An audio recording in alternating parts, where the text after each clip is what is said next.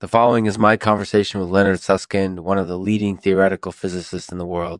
He recently came up with an audacious solution to a long standing problem in physics, and it's something you need to hear about. So grab a cup of coffee, kick back, and buckle in. This is going to be a good one. This is going to be a good one.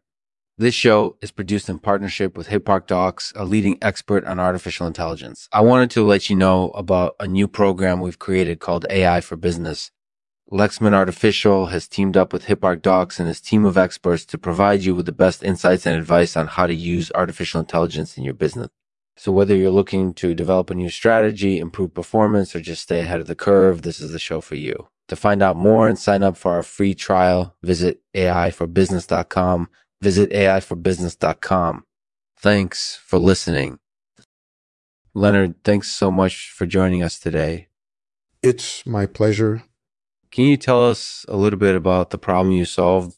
Uh, the problem I solved is called the Einstein Rosen bridge. All right. So, can you give us a little bit of a history lesson on this problem? Yeah, so the Einstein Rosen bridge is a problem that's been around for over 100 years. It was actually formulated by two German physicists, Albert Einstein and David Rosen, uh, back in the early 1900s. Back in the early 1900s. Basically, the problem is this suppose you have two particles moving through space. Let's say they're particles of light or atoms or something like that. And then suppose you want to connect these two particles together so that they form an intermediary particle between them. So, in other words, you want to create a bridge between them. Got it. So, what was the challenge in solving this problem? The challenge in solving this problem was figuring out how to do it without breaking the laws of physics. In other words, if you connect these two particles together and try to move them too far apart, they might start to annihilate each other. And that would break the laws of physics, uh, which is exactly what you don't want to happen. So, did you guys manage to solve this problem back in the early 1900s? Yeah, we did. We actually solved it back in 1905, but it took a while for people to actually apply it to physical problems. So, what brought this issue back into focus recently? Well, back in the 1970s, some physicists started thinking about using the Einstein Rosen bridge to solve some really difficult problems in physics. And one of those problems was understanding how black holes work, specifically how they create energy and consume matter. So, did your solutions to these problems help advance our understanding of black holes?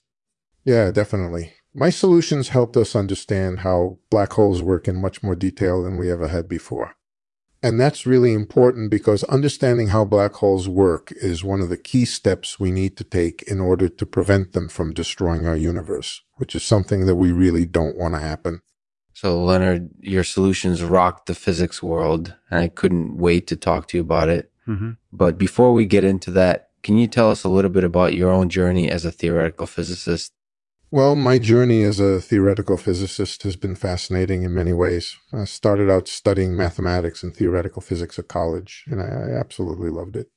But then I got interested in string theory and quantum mechanics, and those were both areas of physics that I hadn't studied yet. Hmm. And so I decided to specialize in those areas instead. And eventually I got involved with some really cutting edge research projects, which has been an amazing experience. That's really inspiring. Mm-hmm. So, what do you think sets theoretical physics apart from other types of physics research? I think one of the main things that sets theoretical physics apart is its emphasis on solving problems. For example, in mathematical physics, you might come up with a theory that's elegant and simple, but it might not actually be correct. In contrast, in theoretical physics, we try to actually solve the problems that were posed.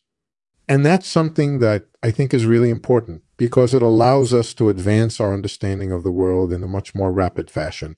That's definitely true. So, Leonard, what would you say is the key to being a successful theoretical physicist? The key to being a successful uh, theoretical physicist is diligence and patience. You need to be determined and you need to be able to stick with your research project for years on end if necessary. And importantly, you also need to be patient because sometimes the answers to the problems we're trying to solve take a while to reveal themselves.